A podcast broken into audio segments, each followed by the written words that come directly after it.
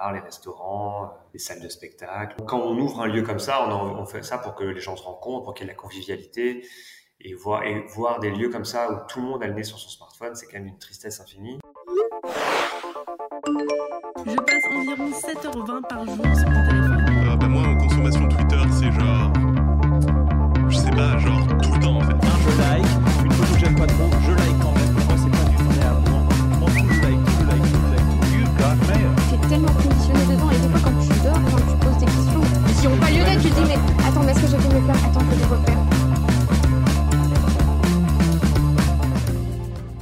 Peut-on vivre sans smartphone aujourd'hui?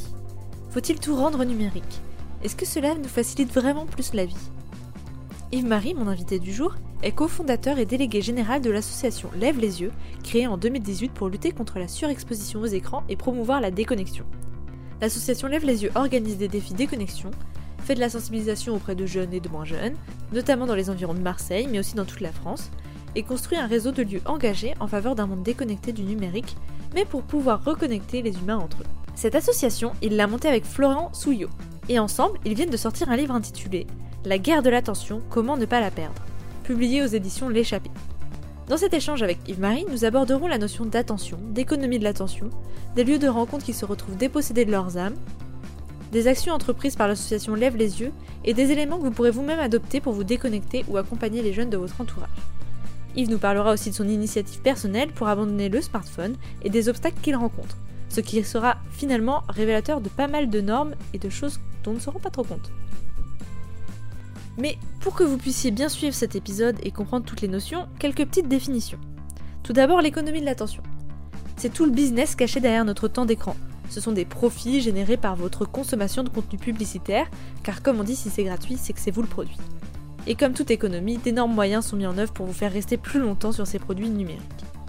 On va aussi faire référence au GAFAM, qui est un acronyme pour Google, Apple, Facebook, Amazon et Microsoft, c'est-à-dire les géants du numérique à qui l'économie de l'attention profite le plus. Mais ça, on en reparlera sans doute plus en détail dans un autre épisode.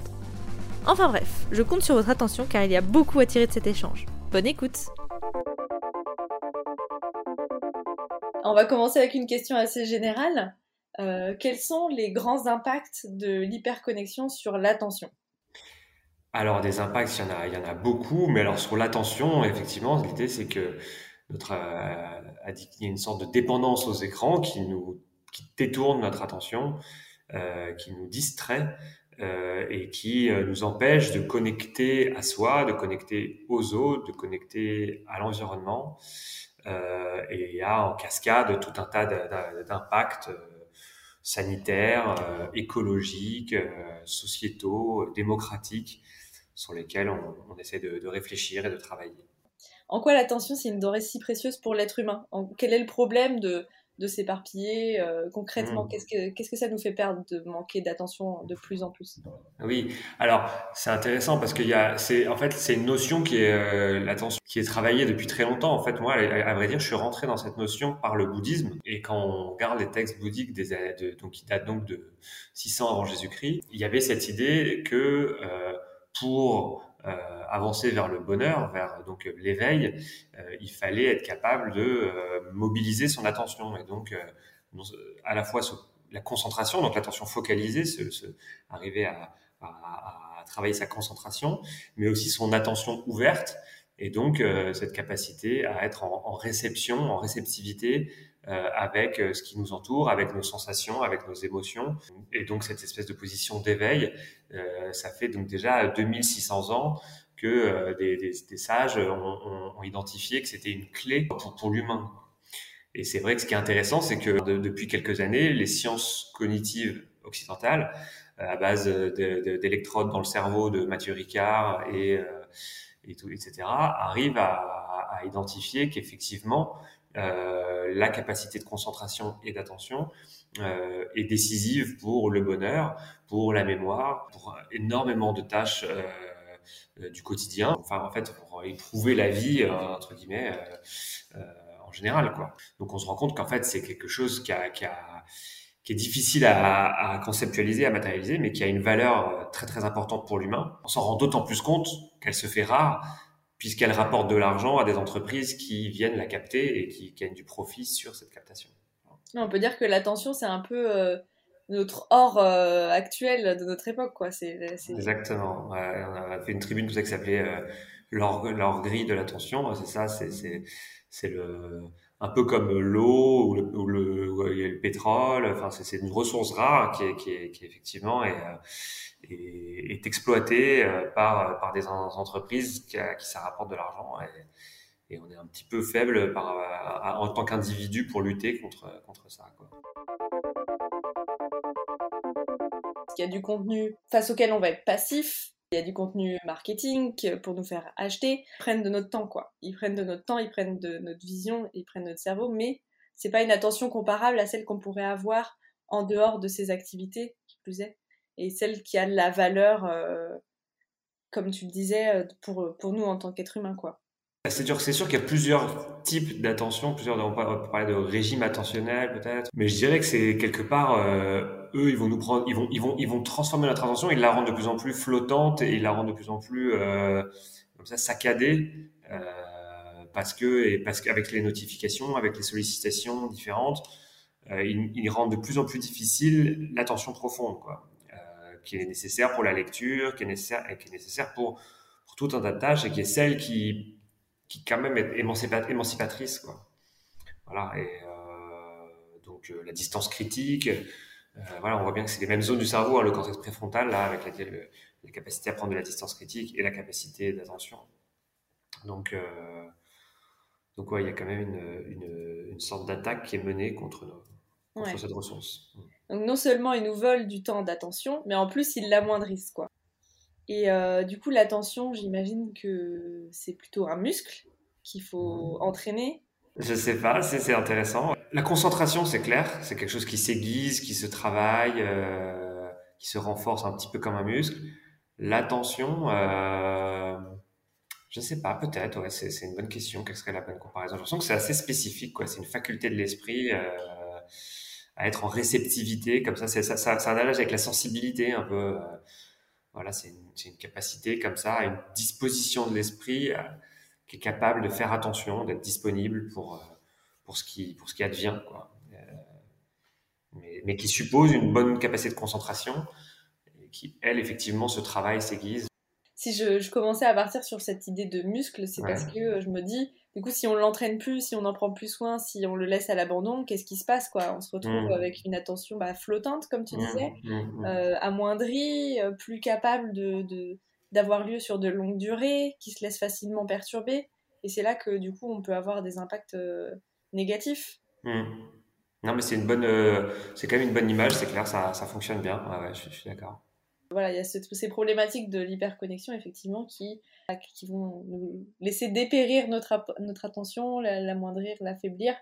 Et euh, ce serait dommage pour toutes les raisons que tu as citées avant, en fait. euh, tout, tout ce en quoi. Je trouve que, c'est intéressant d'avoir rappelé que c'était pas justement que une question de concentration, que ça rentre dans énormément de choses et qu'en fait c'est un peu infusé dans, dans tout ce qui constitue notre, euh, notre quotidien, notre vie, notre, notre bien-être, notre bonheur. Et euh, ça rappelle encore plus euh, l'importance en fait de justement prendre soin de cette attention et de choisir où on la donne, où on la met, à qui on veut l'accorder, à quoi, etc. Euh, et que ça en dit encore plus sur qui on est, qui on veut être. Donc je trouve ça intéressant d'avoir rappelé que, l'attention est infusée comme ça dans plein d'aspects de notre vie. Autre chose que je voulais aborder avec toi, j'avais remarqué sur ton site, euh, enfin sur le site Lève les yeux, qu'effectivement il y a un aspect euh, un peu politique quand même à cette attention.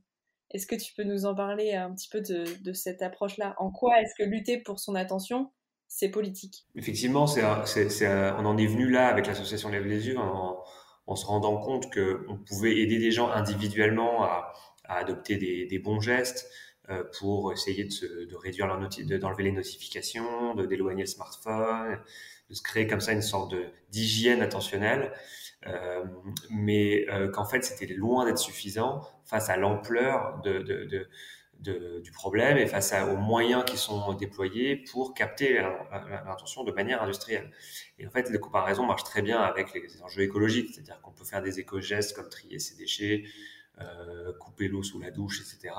En fait, on, notre impact sur le, c'est très bien, évidemment, il faut, le faire le temps qu'on peut, mais euh, ça, ça, ça, a un impact qui est quand même très très très limité tant qu'il n'y a pas une action au niveau des lois, euh, au niveau de, de, de, de, contraindre les industries euh, à, à, moins extraire des ressources et à moins polluer.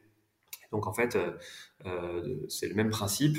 On, on, se rend bien compte qu'il faut que ce soit, il faut en faire un sujet politique. Il faut, il faut, il faut, il faut se rendre compte que il y a un rapport de force avec des entreprises qui font des profits euh, énormes, enfin qui sont en fait des profits les plus grands de toute l'histoire de l'humanité.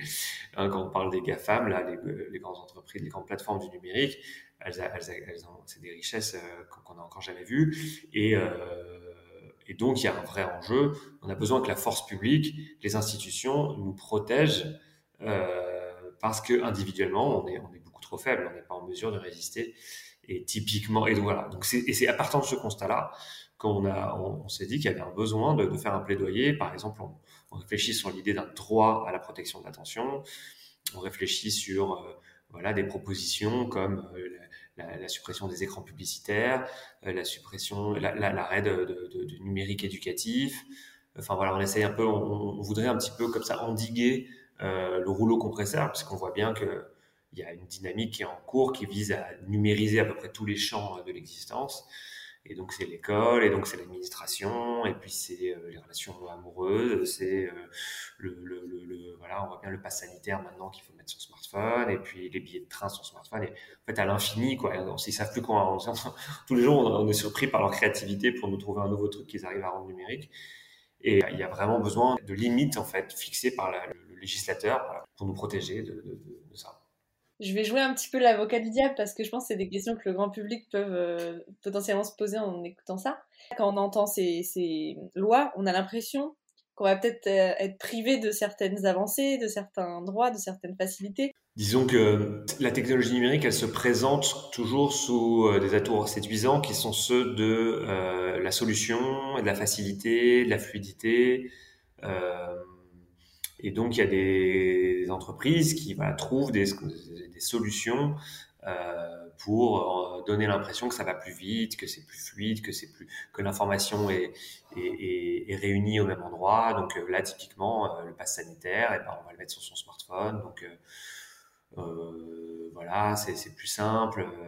bon, la réalité, c'est qu'à systématiquement, à chaque fois qu'on fait ça, ça permet la récolte de données personnelles, donc ça engage des, risques sur la, vie privée, et ça a un coût, des coûts écologiques, parce qu'à chaque fois c'est du stockage de données, euh, voilà. Et en plus, c'est toujours des nouvelles formes de, légitimation et de comment dire de pérennisation euh, de, des usages numériques.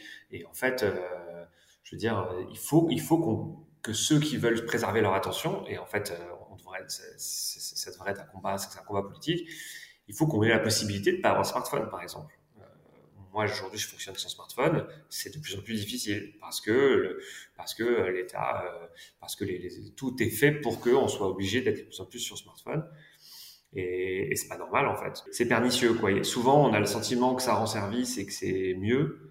Et puis en fait, c'est pernicieux parce que avec le sur le temps long, euh, on perd des facultés, euh, on, perd des, des sens, euh, on, s'enferme, on perd en capacité d'empathie, on est de plus en plus refermé sur notre bulle numérique et, et c'est pas positif pour, pour l'avenir de, de l'humanité. Donc, tu as fait le choix de, de, de, ne pas avoir de smartphone, du coup? Ouais, alors c'est c'est comment dire, c'est une transition longue parce que euh, ce que j'ai fait, c'est que j'ai pris un petit téléphone euh, à l'ancienne. J'ai gardé mon ancien smartphone qui est, qui, est, qui est un peu tout pourri, que je laisse chez moi et sur lequel il y a juste euh, des podcasts euh, et euh, WhatsApp et que je regarde quand je rentre chez moi. et j'attends un peu qu'il meure doucement et avec l'idée de pas le renouveler. Quoi. Au quotidien, je suis sans smartphone, je suis avec mon petit téléphone. Et tu disais que tu trouvais que c'était de plus en plus difficile. Qu'est-ce qui met de la difficulté du coup là euh... Ah bah c'est tout le temps. Enfin par exemple, un des trucs pour moi qui est gênant, c'est les billets de train. C'est-à-dire que ouais. on peut plus acheter de billets de train en gare. Il y a plus d'humains, il y a plus de guichets avec des humains dans les gares. Euh, donc euh, il Donc on peut imprimer son billet à l'avance, mais si elle fasse le moindre problème, bah ça ça va pas. Donc euh, ça, c'est moi je prends beaucoup le train. Euh, voilà, typiquement, bah, mon smartphone, en fait, quand je voyage, je prends une photo de mon QR code et j'ai mon smartphone qui me permet de, de passer les, les bornes. Mhm. Donc euh, voilà, il y a ça et puis il y a plein de services. Euh, le Vélib à Paris, on peut pas le, on peut le prendre. Euh, il y a de plus en plus de services qui sont exclus. Quoi. Je vois dans des restaurants maintenant, ça nous arrive qu'on me dise qu'il faut que je passe QR code sur le menu du restaurant. ça me fait halluciner. Bon. Euh, Il y, a, il y a des voilà la, la trottinette par exemple, moi j'y ai pas accès. Euh, on sent que ça, ça progresse quand même, les trucs un petit peu excluants comme ça. Tous les nouveaux services euh, passent énormément par le smartphone, les applications en particulier, ce qui Hmm. nous fait aussi cumuler euh, énormément d'applications, de, de donner nos données à un petit peu tout le monde. bon, Ouais. encore. euh, C'est ça. Et qui fait, ce qui fait que les gens qui voudraient être dans une démarche peut-être de se dire, euh, allez, je vais, je vais peut-être passer un truc plus tranquille, de prendre un petit téléphone. Tout d'un coup, ils voient tout, tout, toutes ces galères logistiques qui les attendent et ils se disent, bon, c'est plus simple, je garde le smartphone et puis je, je me contrôlerai moi-même. On a, on a, tout le monde a cette petite, moi que je considère être une forme d'illusion, du, du, du self-control, de se dire, bah, je suis, je suis plus fort que l'outil, euh, je suis capable de, de pas être addict, euh, de mettre euh, sur mode avion, je sais pas quoi. Bon, alors évidemment, on n'est pas tous égaux. Il y a des gens qui sont meilleurs que d'autres dans leur capacité à, bien sûr. Mais je crois qu'il y a quand même beaucoup de jeux. Je pense que la plupart des gens s'illusionnent un petit peu sur leur capacité à, ne pas être déconcentrés par la simple présence de leur smartphone euh, autour d'eux. Oui, oui, c'est ce qu'on constate hein, globalement. euh, on redit les mêmes choses même d'un épisode à l'autre de ce podcast, mais c'est exactement ça. C'est-à-dire que on se dit toujours qu'on va avoir la volonté suffisante, que ça repose sur uniquement notre volonté, mais euh, c'est loin d'être le cas parce que parce que le- les, les GAFAM, comme on disait tout à l'heure, vont jouer sur nos biais cognitifs, sur nos réflexes, sur nos automatismes, et donc là, euh, malgré une bonne volonté, faut être, euh, enfin, c'est difficile quand on a ces outils-là, effectivement, de résister, alors que je, pense que euh, en ayant un, vieux téléphone, tu dois av- avoir, enfin, même pas d'envie spontanée de, de, réseaux sociaux ou quoi que ce soit. En fait, c'est juste que si tu l'avais sous les yeux, bah, effectivement, peut-être que tu irais par ennui ou pour plein d'autres raisons, mais là, bah non. Donc, euh, tu vas faire autre chose. Tu vas pouvoir partir dans tes pensées, tu vas pouvoir euh, lire. euh, Enfin, voilà, c'est super quoi. Enfin, moi, je- quand je regarde autour de moi dans une salle d'attente et que je me dis que je vais pas prendre mon téléphone pour patienter, mais que je vais simplement laisser mes pensées vagabonder ou autre, bah, c'est quand même assez rare, quoi. Quand tu regardes autour de toi, en général, c'est smartphone pour tout le monde, quoi. Ouais. Donc, euh, je trouve ça intéressant que tu aies pris cette euh, démarche, euh, que tu fait cette démarche, et puis, bah, du coup, tu vas au fond jusqu'au bout de ton propos, quoi. C'est-à-dire que, effectivement, tu trouves que ces outils sont, né- sont bah voilà, regardez, on peut très bien vivre sans ces outils aussi, quoi. Ouais, ouais, ouais. Après, voilà, comme je dis, hein, c'est en, en progression parce que le but, c'est quand même d'arrêter WhatsApp aussi derrière. Ouais, et depuis que je l'ai fait, en fait, je, je- j'en suis vraiment très content. Donc, je me vois pas du tout revenir en arrière. C'est, je le vis pas comme, euh, je vis pas comme un effort, euh, comme une sorte de diète euh, sacrificielle que je ferais pour être en cohérence.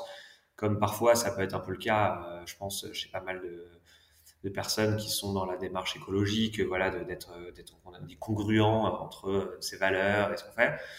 Euh, il y a cette idée-là, mais euh, je, je l'ai fait quand je me senti, quand je me suis senti mûr pour le faire, quoi, et que vraiment j'en pouvais plus des notifications. Enfin, même si j'avais coupé les notifications, mais même de la présence du smartphone, et, et que je sens, je sens que ça me fait plus de bien.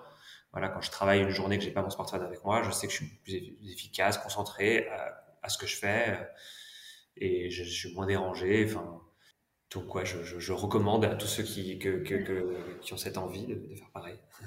Oui, c'est ça, c'est intéressant de voir que c'est pas forcément une privation, c'est pas parce qu'il y a énormément de choses qui sont proposées sur le smartphone. Déjà, la plupart sont pas du tout vitales. enfin, aucune n'est vitale d'ailleurs, la plupart sont même pas euh, utiles. Ouais. Et, euh, et effectivement, que tu vois, tu t'en sors, euh, enfin, t'as t'as pas ce manque et tout. Et c'est vrai que cette sensation un peu d'overdose d'outils qu'on a envie de jeter par la fenêtre, enfin, moi je l'ai déjà eu aussi personnellement, Ouais. c'est quand même fou d'en arriver là, de, de donner une telle place à un objet dans nos vies pour euh, en avoir marre de ce qui nous fait subir ou de ce qui, à quel point il nous soumet. Je trouve ça assez fort de, ressentir ces sentiments-là envers un objet au- auquel on donne euh, autant de place. Et c'est vrai que ouais, c'est super ta démarche. Et donc effectivement, s'il y en a d'autres qui ressentent ce, ce besoin, ben lancez-vous. Et euh, donc ce que vous proposez aussi avec l'association, pour continuer à agir en tout cas euh, tout à chacun, ça va être justement des lieux avec le label euh, Lève les yeux pour pouvoir déconnecter, pour avoir des moments euh, sans, sans perturbation technologique. Ouais, tout à fait. Ça, c'était vraiment une idée qu'on a eue au tout début de l'association, de se dire que on pourrait faire alliance avec des, lieux, parce que souvent les, les patrons de lieux de convivialité, donc les bars, les restaurants, les salles de spectacle, quoi, ils sont, ils sont un peu quand, quand on ouvre un lieu comme ça, on, en- on fait ça pour que les gens se rencontrent, pour qu'il y ait de la convivialité et voir et voir des lieux comme ça où tout le monde a le nez sur son smartphone, c'est quand même une tristesse infinie. Et donc on s'est dit, bon, on peut en faire des alliés. Et euh, on a été en voir quelques-uns. On leur a dit, voilà, si vous êtes motivés pour faire un peu d'affichage, voire euh, carrément, on avait un bar à Cherbourg qui avait fait une zone sans smartphone dans son, dans son café. Bon, alors il a fermé depuis ce café malheureusement, mais euh, voilà, il y a différents lieux comme ça qui prennent des initiatives. Il y avait un bar aussi par exemple qui avait créé des petites des petites zones pour isoler les smartphones, euh, pour faire des petits des petits casiers à smartphone. Euh, ils peuvent faire euh, ils peuvent faire par exemple un truc du genre si vous laissez votre smartphone au bar, on vous fait un euro de réduction. Enfin, il y, a, plein de trucs à imaginer. L'idéal c'est une zone sans smartphone carrément, donc de faire une petite zone dans le bar avec un affichage. Voilà, donc euh, n'importe quel euh, qui, qui passe un peu le message que c'est un lieu qui encourage à, à, à, à la déconnexion. Ce qui n'est pas le cas de tous les lieux. Il y a des lieux qui vont dire ah ben nous on veut des photos Instagram de notre lieu, euh, Ouais. on veut euh, on veut que on veut au contraire euh, que ce soit valorisé par les Instagrammeurs, etc.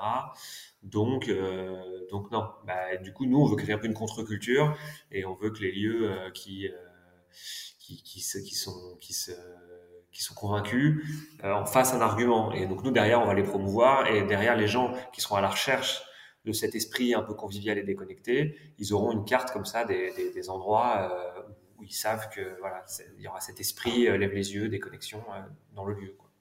Super. Voilà. C'est ouais, c'est de très chouettes initiatives. C'est vraiment super. Mm, Merci. Et je trouve ça intéressant que, que l'initiative soit partie de là. Parce que c'était une idée toute, euh, toute bête de se dire bah, on, on, on veut que les lieux de rencontre deviennent des lieux de rencontre, quoi, tout simplement. Et du coup, ça donne aussi un sens euh, au projet. Enfin, je sais pas, je trouve ça, je trouve ça beau comme, comme histoire. C'est tout simple, mais c'est aussi renouer avec le- l'essentiel, quoi. Donc, euh, je trouve ça intéressant que ça, ça ait démarré par là.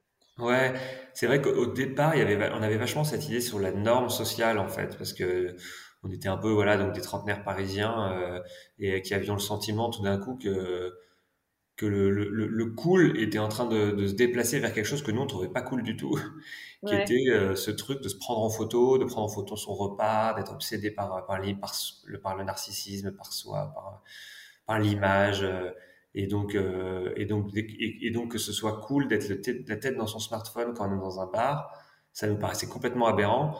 Et on s'est dit que euh, il, il- il y avait quelque chose à faire pour combattre ça, cette aberration, en, en rendant, en, en rappelant que ce qui est cool, non, c'est euh, c'est de se parler, de se regarder, de faire des blagues, euh, de parfois. euh, parfois de se charrier et de pas être content, mais j'en sais rien, mais en tout cas qu'il y ait de, de la friction humaine réelle euh, et que c'est ça, enfin, et que c'est ça qui est cool Mm. entre guillemets, hein, mais voilà que que que, que, la, que la- parce que parce que parce que dans dans la propagande numérique, il y a un peu cette idée que passé un certain âge, on est obsolète. Euh, qu'en gros les donc je parle même pas des personnes âgées de plus de 70 ans 60 ans où là euh, on les considère comme complètement euh, hors du jeu alors que bon c'est quand même des gens qui ont une certaine sagesse au contraire et qu'on devrait peut-être un peu plus écouter mais au-delà même de ça euh, en fait euh, passé 20 ans on est déjà obsolète en fait. Parce que comme ça change tout le temps qu'il y a tout le temps un nouveau truc à faire euh, et on voudrait nous faire ressentir parce qu'on a 35 ans que euh, on est déjà périmé et qu'on ne comprend pas le monde tel qu'il va. Et ça, euh, moi, je pense que c'est c'est de la manipulation à laquelle on veut s'opposer, quoi. C'est pas vrai. Personne n'est obsolète et tout le monde a, quelque chose d'intéressant à dire. Et c'est pas, euh, c'est pas les gens de 15 ans qui, ont, qui sont qui qui, ont, qui, ont, qui sont au fait de comment le monde devrait être, ça, je j'achète pas cette idée.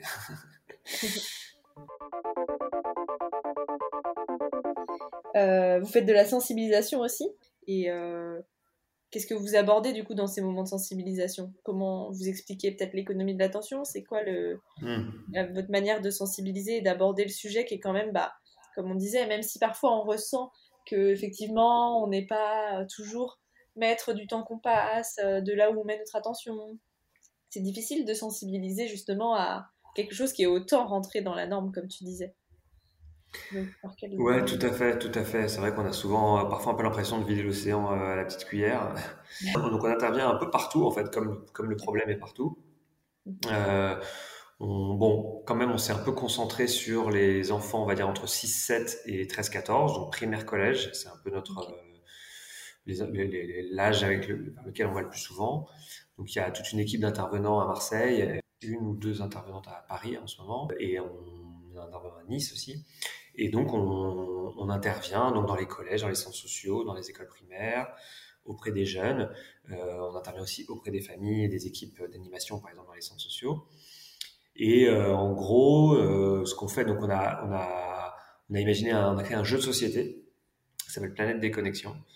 Euh, et donc, on- on- donc pour, les, pour les jeunes, on articule notre intervention autour de ce jeu, avec cette idée euh, d'une approche ludique euh, et bienveillante pour euh, essayer un petit peu aussi de détendre l'atmosphère. Parce qu'on veut, on veut évidemment pas euh, être que sur les constats totalement anxiogènes et déprimants euh, de, euh, des effets de la surexposition aux écrans. On essaye de, de on essaye de, de- de- de mettre davantage la focale sur euh, la valeur de la déconnexion, la valeur de l'attention, et, euh, et de donner un petit peu envie euh, aux activités déconnectées, donc euh, la lecture, euh, les jeux de société, les, le sport, enfin bref, un peu tout ce qui, tout qu'on peut faire euh, hors écran. Euh, et donc, euh, voilà, c'est un peu ce qu'on essaie de valoriser. Euh, on, essaie, on est toujours sur cette euh, ligne de crête, pas culpabiliser euh, les usages excessifs, puisque finalement tout le monde, les usages excessifs, et puis comme on l'a dit, c'est des causes sociétales plus profondes, donc on essaie de bien montrer que c'est pas individuellement, euh, on n'a pas à se flageller parce qu'on passe trop de temps sur les écrans, on essaie pas, on ne juge pas négativement les gens qui sont exposés aux écrans, mais essaie, voilà, et en même temps, on veut pas non plus nier la réalité des effets, donc on les évoque quand même. Euh, voilà, on essaie, c'est un équilibre un peu subtil qu'on essaie de, maintenir. Euh, beaucoup d'échanges, beaucoup de discussions. On essaie de surtout pas être dans quelque chose de descendant. On, débat beaucoup avec les enfants de tous les âges. On fait un quiz, on fait un sondage, on fait un- voilà. donc, il y a- c'est très, très mouvant. On a effectivement une petite partie décryptage. On va parler des applications. On va leur demander quelles sont les applications qu'ils utilisent le plus. Et derrière, on va avoir des discussions un petit peu sur, euh, voilà, essayer de trouver les techniques addictives de ces applications, euh, essayer un peu de les décrypter, de voir ce qu'elles nous font ressentir, voilà, de les faire un peu réfléchir et prendre de la distance critique. Euh. On aborde un peu l'économie de l'attention, l'idée que, l'idée sont un petit peu les jouets de, qu'il y a de la manipulation derrière, qu'il y a des stratégies derrière dans, de, de- de la part des, de la- des captologues, quoi, des gens qui, qui- qui créent ces applications. Euh, ça, souvent, ça les fait aussi euh, un peu réfléchir quand même euh, Ouais. les, les jeunes, parce qu'ils ont bien conscience d'être dépendants, d'être un petit peu addicts malgré eux. Ils savent que c'est pas génial pour la santé, pour tout ça, mais ça, ils s'en foutent un peu, parce qu'en général, quand on est jeune, on s'en fout un peu. Euh, en revanche, souvent, ils aiment, par contre, ils aiment pas trop être manipulés, ils, aiment, ils, voilà, ils ont un assez fort sens de la justice. Et euh, donc, euh, voilà, on, on rappelle ça, quoi, tout simplement, pour qu'ils soient au courant euh, des enjeux, quoi. Ouais. Du coup, à des parents, on pourrait leur, euh, leur proposer ça aussi, de sensibiliser leurs euh, leurs enfants et leurs adolescents à, à ces problématiques, euh, donc avec bienveillance et ouverture, comme tu disais, mais en expliquant qu'effectivement, ben, c'est pas grave, c'est enfin, c'est pas grave. C'est pas leur faute s'ils passent beaucoup de temps, s'ils ont tout le temps envie de se connecter, mais que, euh, bah, à côté de ça, euh, c'est aussi pour des enjeux euh, de, marketing, de, de, manipulation, et que voilà, c'est dommage de, de se laisser avoir sans rien faire, quoi. c'est une aventure collective. On est assez nombreux au final à, à- se, se- bouger là-dessus. On est très ouvert, on est toujours preneur de, de- gens motivés. Euh, évidemment, nous, notre cœur d'activité, il est à Marseille un petit peu à Paris. Euh, mais, euh, concrètement, ça peut être un peu partout en France. Et donc, sur l'actualité, donc Florent Souillot, donc, qui est cofondateur de l'association avec moi, euh, qui est aussi un, ami d'enfance, et ben, on a écrit ensemble un livre qui s'appelle La guerre de l'attention, comment ne pas la perdre et, qui parle de tout ça, quoi. Donc, de l'économie de l'attention. En fait, on parle des enjeux politiques liés à l'économie de l'attention, en quoi c'est un sujet politique, que peuvent faire. On finit notre livre sur des propositions politiques très concrètes. Euh, on essaye de, de, bien montrer le lien avec l'écologie, puisque on s'inscrit totalement dans le mouvement de la transition écologique. Euh, non seulement pour la question du coût écologique euh, du numérique, mais aussi, comme on en, a un petit peu parlé, voilà, sur cette idée d'attention à soi, d'attention aux autres, d'attention à l'environnement, et de dire que pour la sensibilité avec le monde vivant, il faut réussir à protéger notre attention. Et donc, euh, il y, a, y, a, y, a, vraiment un fil à tirer, euh, et il y a vraiment cette idée qu'on veut, qu'on veut, qu'on veut que l'attention devienne un, un sujet euh, dans, dans le débat sur la transition écologique. Donc voilà, c'est un peu tout ça le thème du livre. Qu'est-ce qu'on peut laisser comme challenge à la fin euh, pour, pour la personne, l'auditeur qui écouterait ce podcast? Qui peut être sympa d'arriver à ne pas manger, à ne pas regarder un écran pendant qu'on mange. Après, il faut voir avec soi-même, quoi. Si c'est, si on est totalement addict, et eh ben, ça peut être sur, euh, je sais pas, deux repas. Puis si c'est quelque chose qu'on fait pas souvent, on peut essayer de tenir une semaine, peut-être. Euh, parce que c'est quand même, on se rend une pratique qui est, qui est, vraiment très, très, très, très, très courante. Et c'est une sensation assez différente, quand même, de manger euh, sans écran. Moi, moi souvent, je, je, déjeune avec des podcasts quand je suis seul. Euh, déjà, c'est une attention différente. Quoi. On est quand même un peu plus concentré sur ce qu'on mange. Donc, ça peut être une, un bon challenge pour euh, goûter un peu euh, à, à, la saveur de la, de la concentration sur son repas. Super.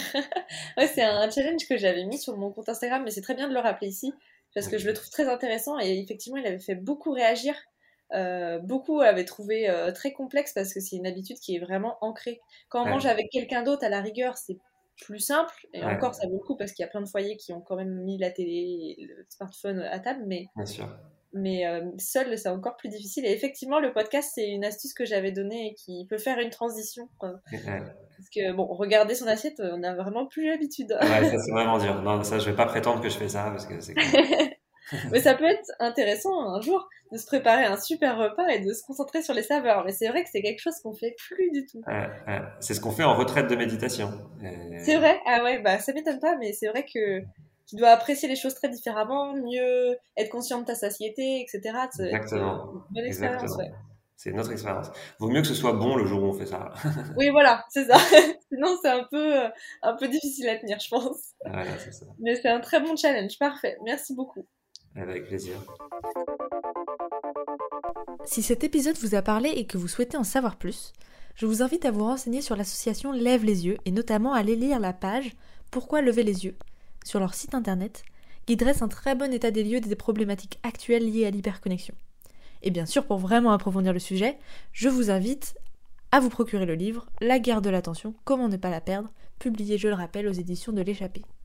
L'association Lève les yeux fait également partie du collectif Attention. Cette année aura lieu la deuxième édition des Assises de l'attention, La planète numérique est-elle vivable? Au programme des conférences, tables rondes, forums des associations et un événement 100% déconnecté. Ça aura lieu le 19 mars 2022. Au programme, comment protéger les jeunes face aux réseaux sociaux, le numérique allié ou ennemi de la transition écologique, et quelle politique pour une planète menacée par le numérique? Les inscriptions sont d'ores et déjà ouvertes si cela vous intéresse.